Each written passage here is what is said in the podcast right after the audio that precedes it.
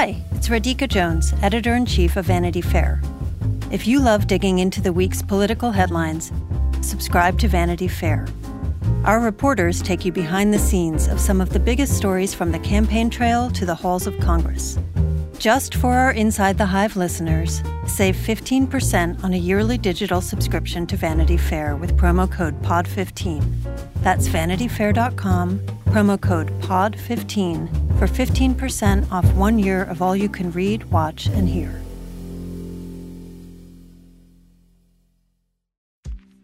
AI is making waves in every field it touches. President Biden is now on TikTok, and the election draws closer each day. With so much going on in the world, it is hard to keep up with it all, let me tell you. Hi, I'm Kai Ryssdal, the co host of Make Me Smart. It's a podcast from Marketplace. And every weekday, Kimberly Adams and I break down the latest in business and the economy with short daily episodes to make it easy for you to stay in the know. Listen to Make Me Smart wherever you get your podcasts. Welcome to Inside the Hive. I'm your host, Nick Bilton, and I'm very, very excited today because the man sitting across from me, if it wasn't for him, I actually probably would not have a job in journalism and I would probably be at Google making millions and millions of dollars. So thank you very much for that. Great Lar- to see you, Nick. Larry and Ingrassia. So Larry was uh, the business editor at the New York Times when I was there as a lowly art director designing pages, although I did have a lot of fun designing pages back then. Uh, and you were good at that too. I, I, was good. It was fun. We I remember like taking pictures of toothpaste on the page and, and birds and all these different things. Um, and then one day, by accident, Larry uh, Larry let me try out for this job as a bits blogger for the tech blog, and and fast forward, what is it, a decade now or something like that? Yeah, more than a decade, Maybe actually. more than a decade. Yeah. And now you've written three books and yeah. magazine writer and everything. And I, am I'm, I'm good at pretending I know what I'm doing. Uh, um, but it's yeah, it's, it, it, if it wasn't for you, I would never have had this opportunity. So thank you very much.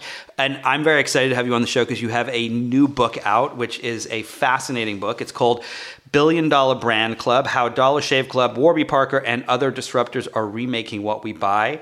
And so we should jump into it. Sure. So, how, how did you end up? What led you to the path of this book? It's an interesting story in itself. Yeah. So, you know, like a lot of people, um, you know, I've been was watching on my news feeds, uh, social media feeds, you know, all these new products and where they were coming from. And, you know, I'd been a business journalist, as you know, Nick. So for, let me pause you for a second and just tell people your the lineage of your business journalism. I mean, it goes it goes through the through the gamut.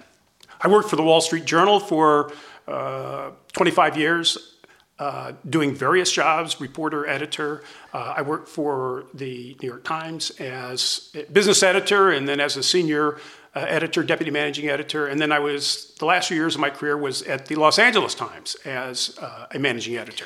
So you've seen the massive changes. Covered, you know, the biggest stories around, uh, you know, the financial crisis of 2008, uh, the introduction of the euro currency in the early 2000s, the rise of hey, Microsoft. the rise and fall and rise. when you again. were very young, when yeah. you were very young, the rise and fall and rise of Microsoft. Uh, you know, Google's IPO.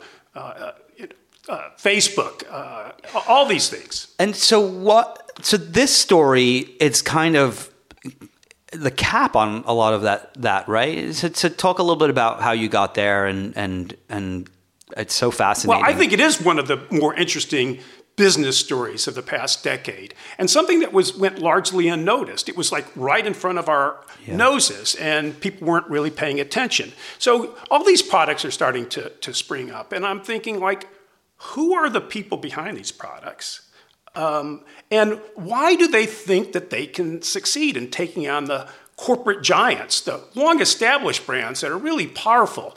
Uh, you know if anybody would have asked you 10 years ago if a razor company could come on and take 10 to 15% market share from Gillette, they would have looked at you like you were crazy.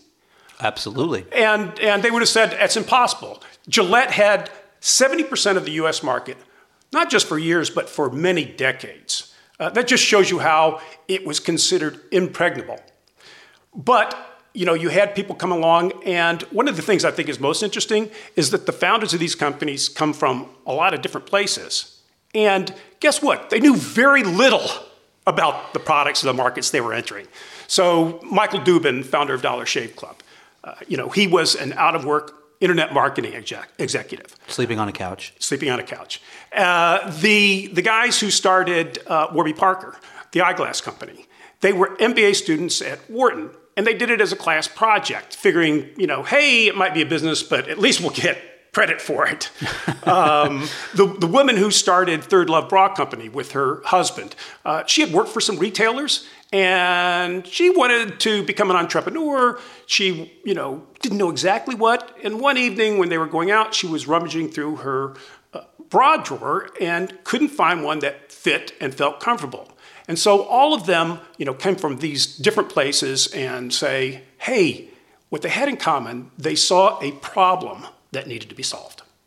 And did they, when they started these companies, um, and we'll get into a little bit more of some of the companies you cover in a minute, but when they started them, did they have this any inkling of an idea that these things would become billion dollar companies? I mean, or was it just like, a, oh, maybe we'll we'll like you know sell a few razors or a few bras or something like that? I think that they had the hope that it would become a nicely successful company. You know, maybe a niche player in the marketplace. I don't think they had any idea that they were going to become as big as they were, uh, as they did become.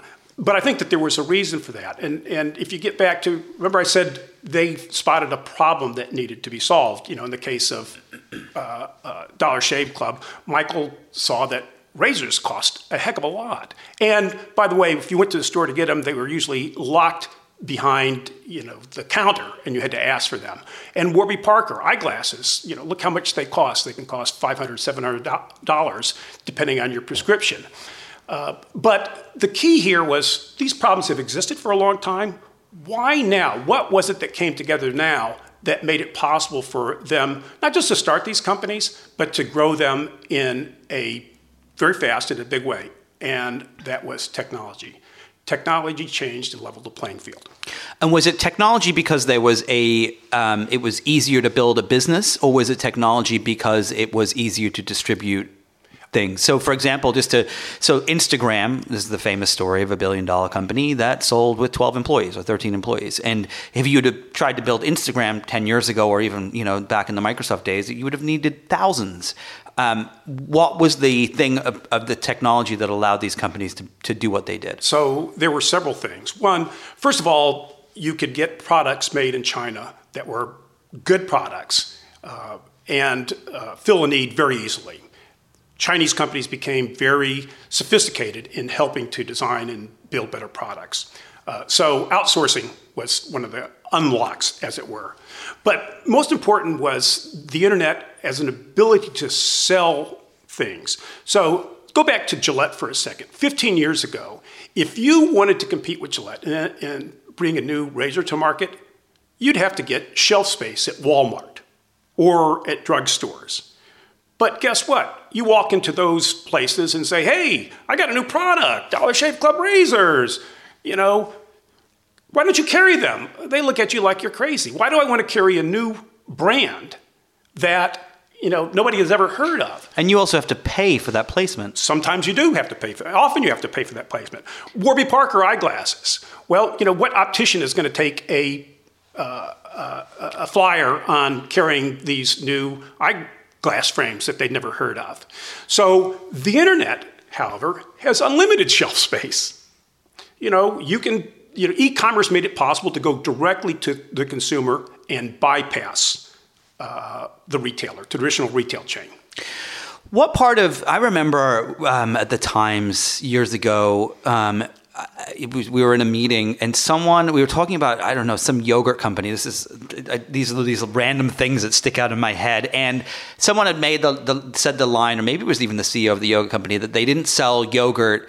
Uh, they sold the container that it came in, and that the, the yogurt was free, and it was the and really what you were buying was the thing to get there. And and Gillette, for example, was a company that kind of took advantage of its place in the market. And they used to say, we don't sell the, the razor, we sell the razor blades, and it's the right. refills that we get. And what part of, of, of, the, of the success of some of these companies was the fact that the, the, the giants that they were trying to uh, disrupt had taken advantage of the market and the consumer for so long, and the consumer was fed up. I think that's a big part. In fact, some of the most successful companies, uh, the direct-to-consumer brands, are in product categories that were dominated by a handful of players. Whether it was uh, bras with Victoria's Secret, whether it was razors with Gillette, whether it was mattresses with uh, uh, Sealy and Serta. These were categories where very few players uh, existed and, you know, took advantage. Some people would say yes, took advantage uh, of the consumer.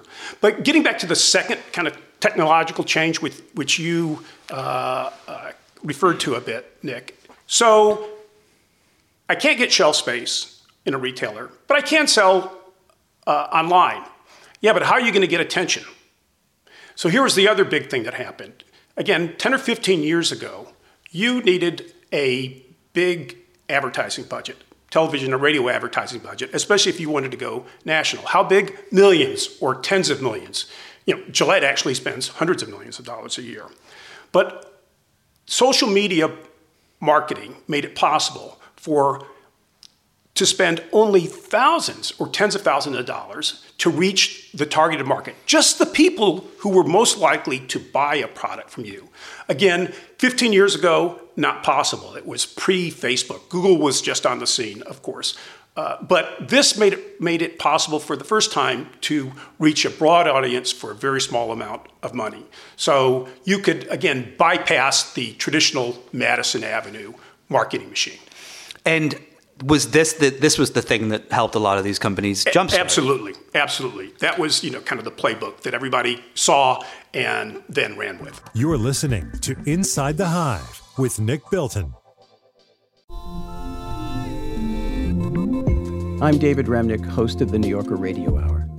There's nothing like finding a story you can really sink into that lets you tune out the noise and focus on what matters in print or here on the podcast, The New Yorker brings you thoughtfulness and depth and even humor that you can't find anywhere else. So please join me every week for The New Yorker Radio Hour, wherever you listen to podcasts. This show is sponsored by BetterHelp. How is your social battery right now? Is it bursting with energy or drained? How do you recharge it? Have you ever reflected on those questions? Therapy can give you the self awareness to build a social life that doesn't drain your battery. And if you're thinking of starting therapy, give BetterHelp a try. It's entirely online and designed to be convenient, flexible, and suited to your schedule. Find your social sweet spot with BetterHelp. Visit betterhelp.com slash hive today to get 10% off your first month. That's betterhelp, H-E-L-P dot com slash hive. So tell us a little bit about some of the some of the things that they did to to, to, to pull this off. Uh, just kind of uh, to go back just a second, as far as the the it helped that the existing players like Gillette, like the mattress companies, were overconfident, oh, even arrogant. Oh yeah, totally. Even arrogant. Yeah. You know, they were like, "What? I have to compete with this little guy, Dollar Shave Club. Sleeping on a couch. sleeping on his couch. And his video where he says, you know, our blades are fucking great. And I talked to a former Gillette executive who said their reaction was, no, his blades are not fucking great. in fact, a little tidbit uh, that I came across in reporting my book that fairly early on, one of the investors in Dollar Shave Club went to Gillette and say, hey, would you guys like to make an investment? Remember, they were not exactly certain how big the company was going to be and mm-hmm. how successful. Gillette's reaction, they didn't even take a meeting. It was like, why do we need you guys? So it was that arrogance that also helped open the door and clear the way for these products.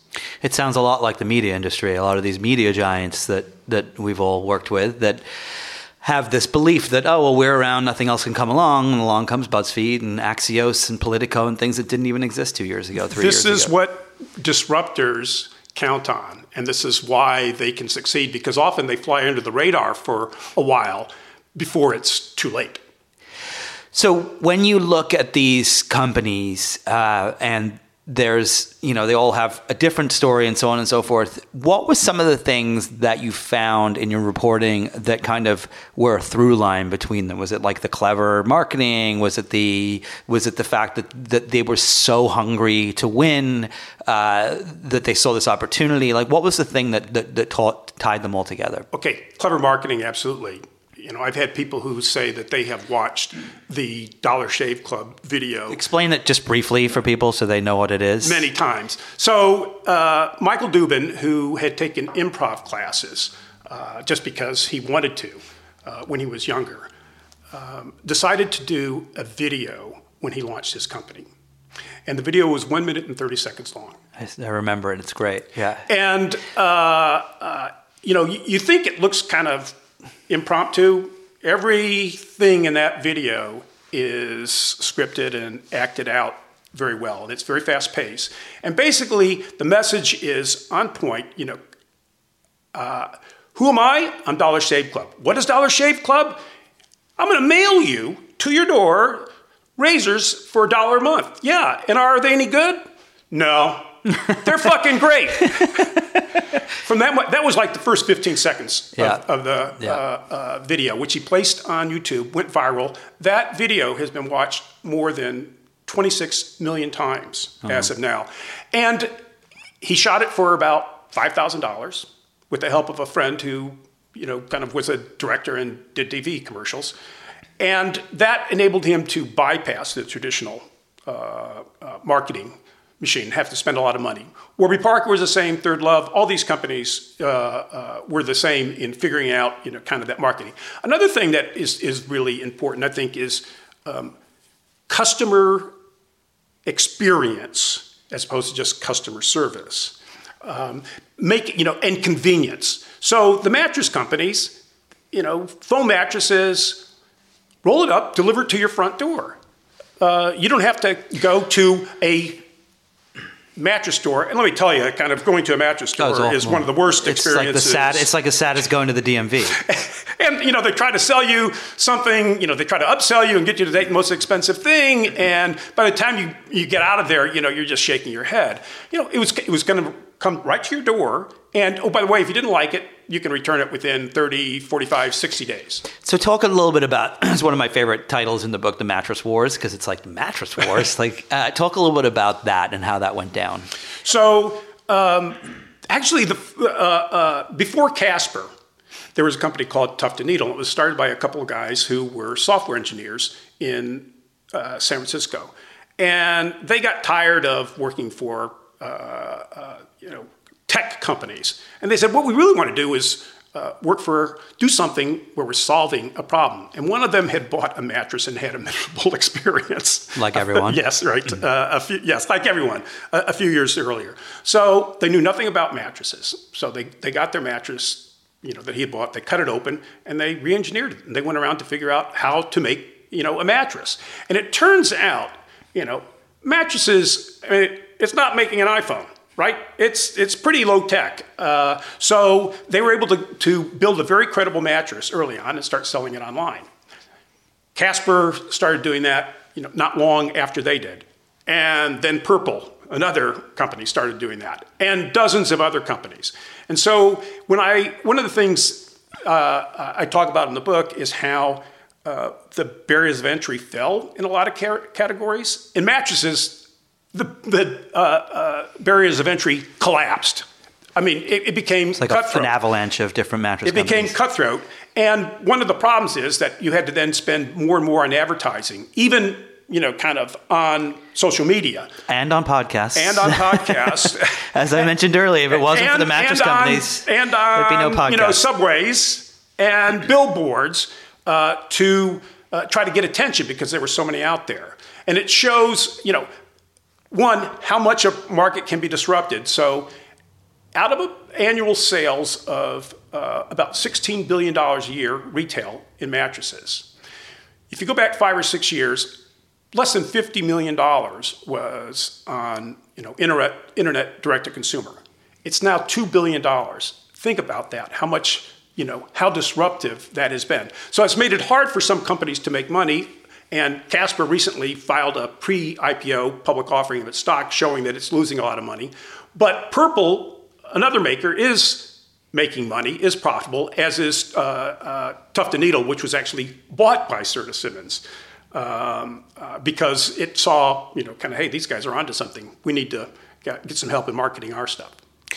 When you look at these um, these companies that have disrupted these giants, how what point do the disruptors become the next giants, and or or is the future is the future? It's you know, it, five years from now, will the the Dollar Shave Club be the next Gillette and some some upstart somewhere making great, you know great great question. Will, will they be going after them? You know, Great question. Well, I think that you are clearly going to have a bunch of billion dollar brands. Uh, uh, dollar Shave Club. I mean, Harry's, uh, which was another razor company, started a year.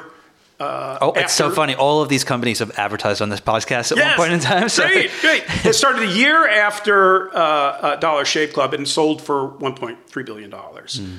Um, uh, so you know you you have had many new entrants. Uh, Glossier is worth more than a billion dollars. Uh, Away luggage uh, worth more than a billion dollars.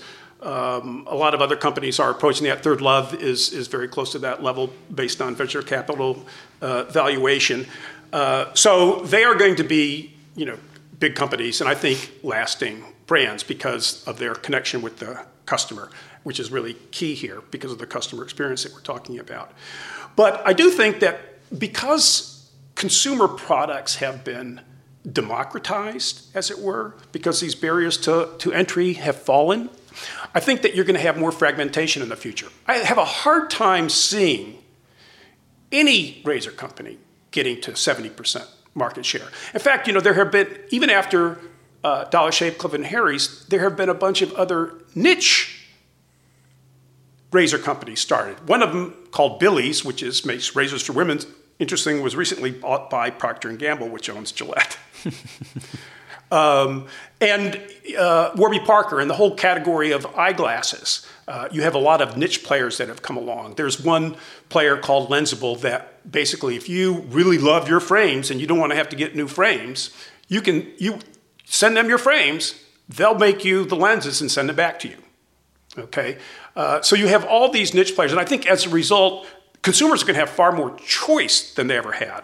But it's probably going to be harder to get build a company that's going to have, you know, 30, 40, 50% market share. You may have more companies that, you know, kind of have 10, 15, 20% market share. That's good for society. I think so too. But but the problem is, and and uh, if you can put your your business reporter editor hat on for a second here, we have a system, a corporate system where each quarter the corporation has to show more profits, and more profits, and more profits. And how does how does a Dollar Shave Club or or a Casper or something like that, or how do any of these companies manage to do that? Is there does does at some point the the is is flat going to be okay, or is is it always going to have to be more? Well, uh, you know that's a good question, Nick. I think that you know the expectation is that you keep growing, and in some c- categories that could be hard um, even in the razor category. So overall, Dollar Shave Club and Harry's have kept growing, even though fewer people are shaving, like Nick Bilton, who has a beard. um, uh, so uh, these companies are going to have to look for other opportunities. Those companies actually are kind of going into different products. They're going into uh, cologne, things like this. Um, but uh, I, I think that the new reality is that you know you're going to have to settle for maybe a little bit less growth mm. than you had in, in the past. Uh, and one way that companies uh, might address this is by you know kind of teaming together, getting efficiencies. Uh, you know, kind of joining forces, and uh, that can help too. You're listening to Inside the Hive with Nick Bilton. There are a lot of issues on voters' minds right now. Six big ones could help decide the election guns, reproductive rights, immigration, the economy, healthcare, and the wars overseas. On the Consider This podcast from NPR, we will unpack the debates on these issues and what's at stake. You can listen to NPR's Consider This wherever you get your podcasts. When you um, when you're reporting this story, I always love to ask people uh, th- this question about their books. Like, what what were some of the kind of the holy shit moments that you found that were just fascinating? These kind of m- moments in the in the reporting or in the writing that you were just like, that's crazy. I had no idea, or or something like that. So. Uh, one of the things for me, one of my favorite chapters in the book is called Delivering the Goods. It's about logistics. Okay, like logistics? Really? How boring. Uh, but it turns out, of course, logistics is critically important to e-commerce because the expectation, you know, 10 years ago, if you ordered something online, you know, if it got to you in five or seven days, you were perfectly happy. You know, now you think, five or seven days? Are you kidding me? You know, kind of, why isn't it here tomorrow or the next day? And so, you know, I went, you know, deep on that and spent time uh, at warehouses. I found a company called Quiet Logistics. It was a startup specifically by a bunch of guys who had used to run warehouse companies. Uh, and they got out of that business and decided to get back because they saw this opportunity with e-commerce to reinvent the warehouse, but it would have to be an automated warehouse so that you could pick things, individual items, ship them, you know, using UPS or uh, another shipper, kind of directly to the consumer very fast.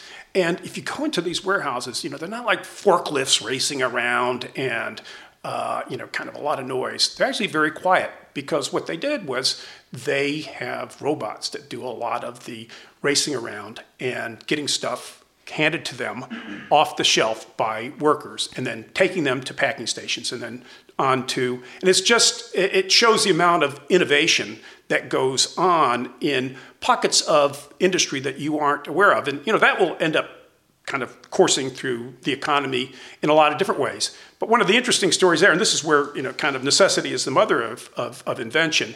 Initially, these guys used Kiva robots.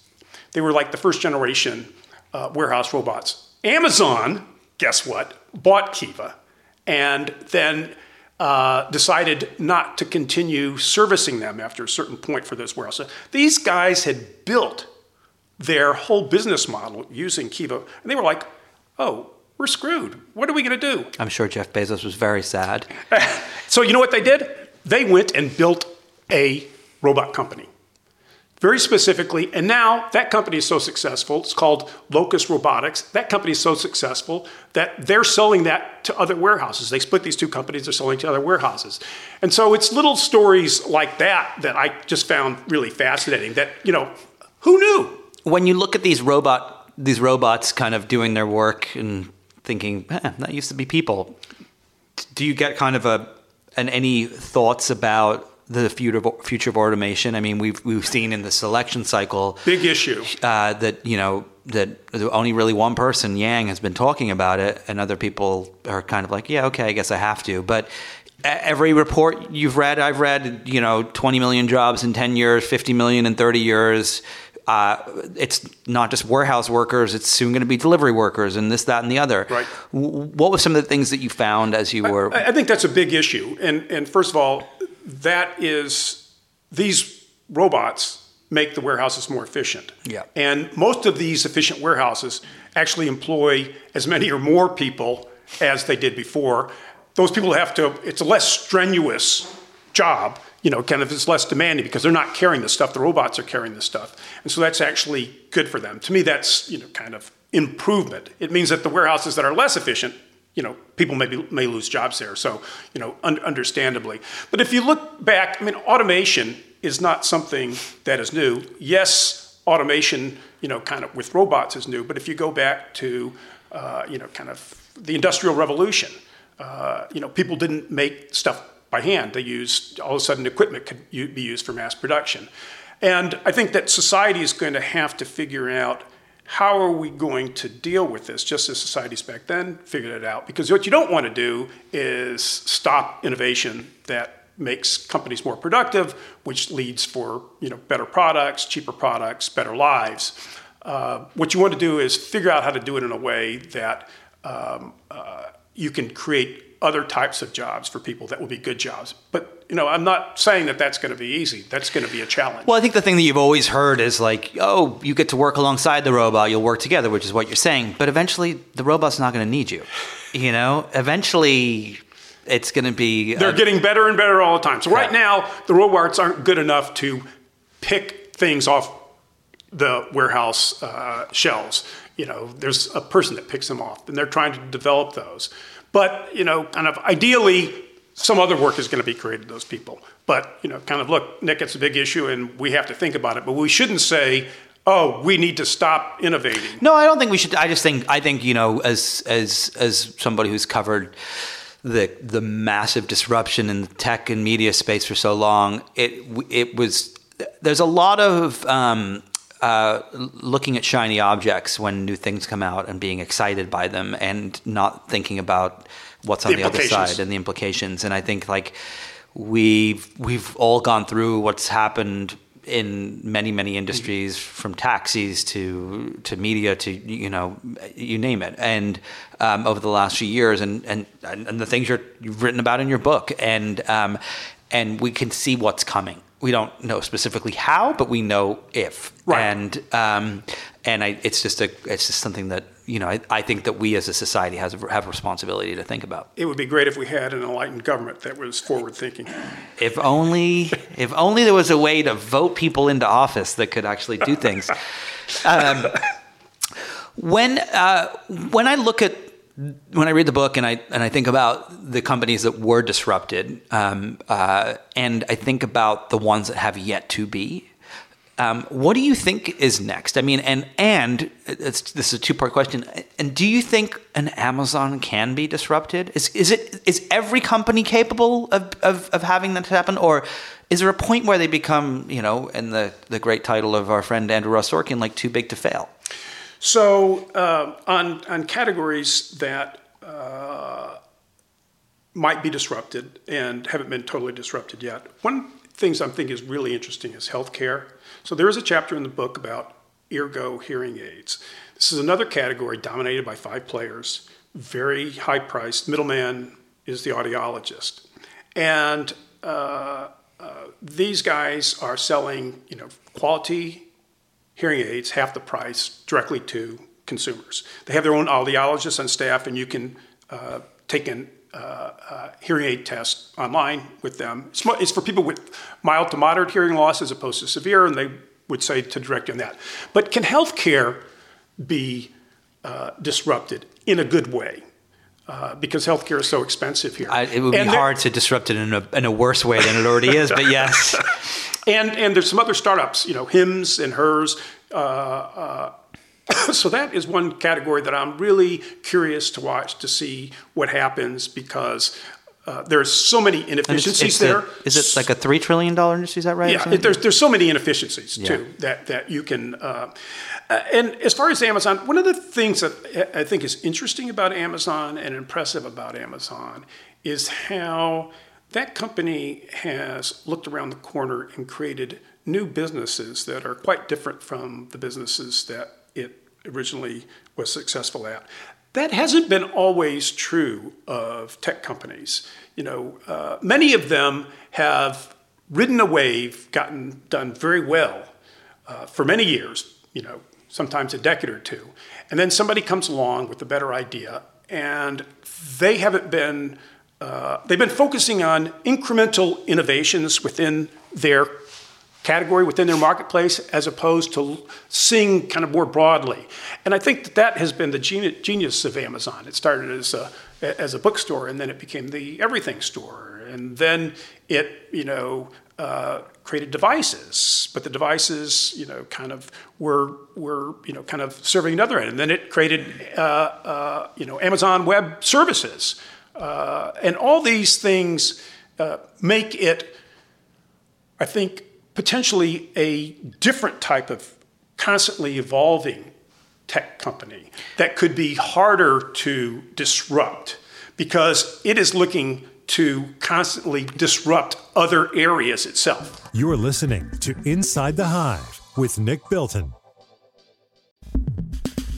It's fascinating. I remember when I was um, uh, working for you at the Times, and I, I, think it was right when Instagram was acquired, and I think I, if I remember, I remember that day, I- and uh, kind of I said, Nick, yeah. we need some reporting help here. Can you get some and good I, juice? And I remember uh, you had asked me to write a column about about why Polaroid or or Kodak or something hadn't done it, and I found this this this article. in- dominant players, by the way. Yeah, dominant kind of players. This is dominant exact- players in, in the photography world. and I found this. Um, uh, I think it was Kodak had already filed for bankruptcy, Chapter 11 or something at this point because of digital cameras. And I found this um, Harvard Business Review interview with the CEO, and he, there was this great line that he said. He was said, "We knew what was coming, and I'm paraphrasing here, of course. Uh, we knew what was coming, and we could see it, but our business relied on film." And he said it was like we were we had somebody told us we were driving at 90 miles an hour down the freeway, and someone told us we had to rebuild the engine, and we couldn't pull over to do it.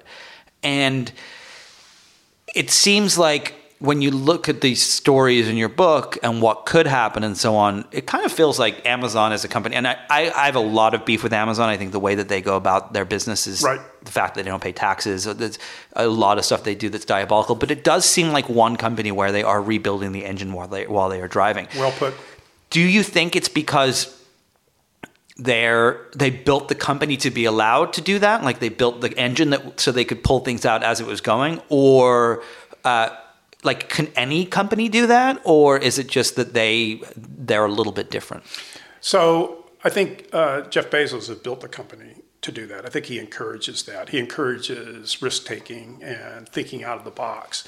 And could any company do that? Yeah, but that's really, really hard to do. It helps, by the way, that you're growing and you're growing rapidly because that enables you to spend money on things that may not come to fruition, that may be a bust. It's like, okay, you know, kind of fine. That didn't work. We'll try something else. I mean, remember the Fire phone? right? you know, a, a total bust. There probably are some companies that would have tried the Fire phone and said, "Oh, you know what? We we're no good at making devices."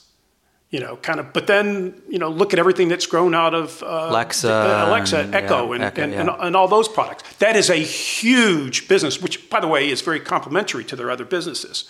But not a lot of companies would have had the patience, the intellectual smarts and in- ingenuity, and money Yeah. to do those things. And it's all three of those things that have to come together. Uh, anybody can do it, but you know you can't do it. You know, like we're going to try it for the next month Yeah. or so. that has to be part of the DNA. Um, last question related to your book, and then I have a couple of other questions before we let you escape. Um, retail has been massively affected by this. Um, you, I was in New York this week, and you see, you know, even there, signs of stores closing. Uh, you go to uh, the Grove in Los Angeles, and, and Crate and Barrel is no longer there, and, and all these these things that have been there forever. You drive down any any st- street in America, and there's retail spaces that have been, you know, mattress stores that are going out of business, sales, you name it. Um, We're- not going to lament the mattress stores, though. what's that? We're not going to lament the mattress no, we're not going to lament the mattress stores. But but what happens to, as these companies come along and more and more of them do? What happens to retail in the future? What is is it experiences? Is it you know? I did see recently. I was at a. Um, uh, a, a, an athletic clothing store, and they had they had converted the upstairs into a yoga studio, and they did free yoga classes. And it's a really smart move. Like, wow, okay, Absolutely. I'll go and I'll get a free yoga class, and maybe I'll buy some yoga pants afterwards. And I'm not saying I was doing yoga because I don't do yoga, but but We're like Starbucks offering free Wi-Fi. yeah, so They're giving you a reason to come in and stay there. So, uh, you know, one of the things when you start writing a book, especially something that is you're doing it live, this is evolving. Um, when I really when I started looking into this a couple of years ago, um, there weren't a lot of the direct-to-consumer brands that had started offering uh, kind of going to retail stores. Warby Parker was was among the first, but but not a lot. And soon I saw Away was opening a store. Third Love was doing a a pop up. Dollar Shave Club now is kind of making it a little bit available. Um, uh, and why was this happening? I was curious. Why was this necessary, and what does it mean, and how is that experience different? Allbirds is another um, uh, that has open retail stores. And so think of it this way in most categories, 80 to 90% of sales are still done in physical retail stores. And so once these companies reached a certain level, they needed to figure out, you know, kind of, hey, how do we tap that bit of the market? Now, I think that that bit will fall as e-commerce gets easier and easier and better, uh, but still, physical retail is important. Um, but what these companies did when they uh, uh, decided to do that was like, hey, we want to have a different kind of experience in our stores. We want to offer something that is a little bit uh, feels you know kind of boutiquey. It's fun. You're going to look forward to coming into the store. Maybe there are going to be events.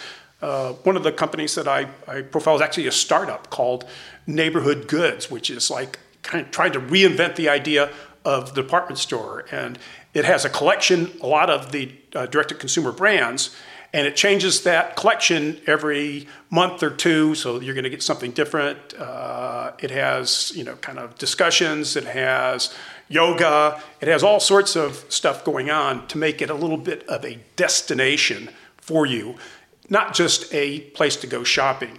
Uh, Glossier had, if you've not been to the Glossier store in uh, West Hollywood, Nick, you ought to go there because uh, it's like a hot place. They have a, a, Glossier Canyon room where you know, kind of you go in and people. It's just for people to take selfies and to post on, on media, and it's kind of a fun thing to do. And often you have people waiting outside the store, and then they get in the store and they wait in line to get into the Glossier Canyon room to take to take uh, selfies that they can post. So I think this is the direction of retail as we go. You, retailers have to figure out, you know, how am I going to make this a pleasant experience? Not, yeah, I want to sell something, but I really need to make it a pleasant experience to get you come into the store.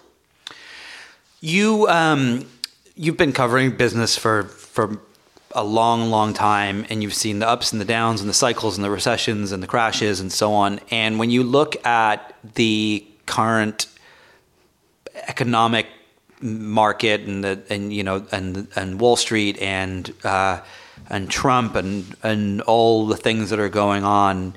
Uh, and and also, I mean, bringing back to the retail, like Sears going bankrupt, you know, things that you thought would never happen. Do you think that we're kind of that, I've had a, a, number of people on the show in the last couple of years talking about a, an impending recession, and we're due for one, and this, that, and the other. Do you think that that that's what's going to happen, or is this time different? Yeah, be always be careful about this time is different. um, look, I would have expected the economy to have more bumps than it has. It, we're now like 10 years into economic growth. Uh, now, granted, that was from a very low, po- low point after the financial crisis. So there was a lot of room to grow. Um, but typically, you know, there's a recession every, you know, three, five, seven years. You know, kind of this is one of the longest, if not the longest period of sustained growth in a long time. And I think that there are a couple of reasons, but I don't think it will continue. Kind of, why are the reasons? I think one is that there is a lot of innovation that goes on in this economy still. Uh, and uh, in a number of industries, technology has led to increased productivity, and that spurs growth. I mean, that's just hugely important. For all the problems in our economy, uh, that's something that the U.S. has more than just about any other economy. They have a lot of entrepreneurial spirit, and part of that is because we've got immigrants coming here who really want to uh, make their mark, who want to do well. The other thing, and you may not like Trump, but you know, kind of some of the stuff on regulation and deregulation also encourages businesses to invest. Now, I don't want to kind of go into what of the regulation uh, is good or bad, but sometimes there can be, you know, kind of heavy regulation and a steep cost of regulation. And when it is tamped, tamped down a little bit, companies will invest more and that will help. Now, that will end. You can't continue, for example, can't continue forever. Reduce, I mean, you can't continue reducing regulations because uh, uh, you know certain levels of regulation. I think even most Republicans would agree are are needed. Um, uh, but uh, you know, I don't expect this to continue forever. You know, kind of will there be you know kind of a huge recession? You know, I don't think we're going to have anything like 2008. I mean, that was a once in a lifetime. But we had event. 2008 because of the deregulation that had occurred. We did, and that was because, in particular, in a in a market that was uh, uh, in the financial markets that was really out of control. And let's you know kind of let, let's hope that uh, government officials have learned from that, and even if, as they ease some regulation, that they don't you know, just kind of open the doors and kind of let everything kind of go out, all caution to the wind. That would be a real risk and a problem. But I just I, I would I would say that you know a recession like that is a deep recession like that is unlikely. A recession in the next couple of years is likely. It also depends who's president. It could depend on that too. Um, uh, last question for you. Uh, you have this this great book coming out. What, what are the topics you kind of are looking at next? Are, there, are they in line with this or? Um, you know, I've, I've got some other ideas. I think I want to take a little bit of a breather. I've been, you know, I know it's so funny. You finish your book and everyone's like, "What are you going to do next?" We're working, working so hard. Uh, you know, I'm interested in in uh, uh, a lot of stuff as as a business journalist and how things work. You know, uh, uh, for example, uh, the airline industry. Mm. You know, kind of. I, have often thought that there might be a good story. You know, 15 years ago, all the airlines were uh, going bankrupt. Just about every one of them went went bankrupt, and now they're among the most profitable businesses uh, around. Uh, how did that happen? And I actually have some inklings on that. I think that part of it has to do with um, uh, maybe collusion. I mean, you know, kind of they, you know, it seems like in lockstep they started adding well, fees it's, it's, and charging fees. Isn't part of it? I totally agree with that. Isn't part of it that they? I was literally in the airport yesterday thinking about this very thing that how how their ability to to change price models is I think it should be completely and utterly fucking illegal. Like, but, but data analytics was was uh, a, a, key th- a point in driving uh, this. You know, kind of they they figured out you know yields kind of uh, uh, so they could adjust their pricing. Yeah. Dependent, you know, you rarely get on a plane that is, you know, less than full. No, it's true. You do. You, um, you where plane- in the past you used to get on planes that were, you know, uh, um, you know, kind of fifty percent full or two thirds full. But what that means is. And, and I haven't done a kind of detailed analysis of this, but what it means is I think that airfares generally have been kind of held low, kind of adjusted for inflation because they have improved their efficiencies. Now, they reap profits from those efficiencies too, you know, kind of granted that. But but there's a lot of interesting data analytics, and you know that's one thing I didn't mention about you know kind of uh, uh, key to some of the companies in Billion Dollar Brand Club. These companies had had an advantage in some ways over the bigger players because they were dealing directly with their customers. They were collecting all the information. They could adjust their marketing, they could adjust their product. You know, Gillette's customers were Walmart. Yeah. You know, they weren't dealing, they didn't know exactly what their customers want. But when you have that data at your fingertips, you can do a lot with it. You can do a lot of good with it, and you can do, as we know, some not so, bad. so so good with it. But I, I'm just kind of interested in how industries work, how they evolve, how they become more efficient, how they treat their customers. And I think the airline industry, because we all deal with it, you know, kind of so often, could be an interesting one to take a look at, especially since there's such a dramatic, that's the other thing is look for, dramatic change, right? There has been dramatic change between 2005 and 2020. I uh, would love to read that book. I hate the airline industry. I hate dynamic pricing. I, I, the whole thing makes no sense to me.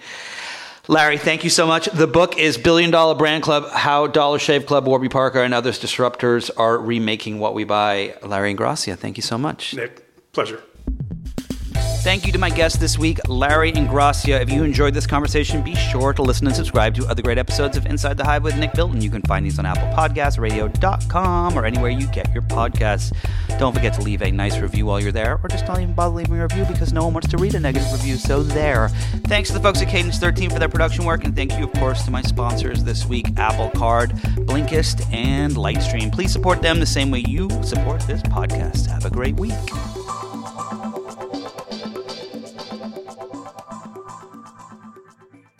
America has a problem, one that is uniquely ours. On the new season of Long Shadow, I delve into the complicated history of firearms from the Second Amendment to the AR 15. I try to make sense of how we got here and how we might find a path forward. From Longlead, PRX, and Campside Media, in collaboration with The Trace, I'm Garrett Graff, and this is Long Shadow in Guns We Trust. Subscribe now wherever you get your podcasts.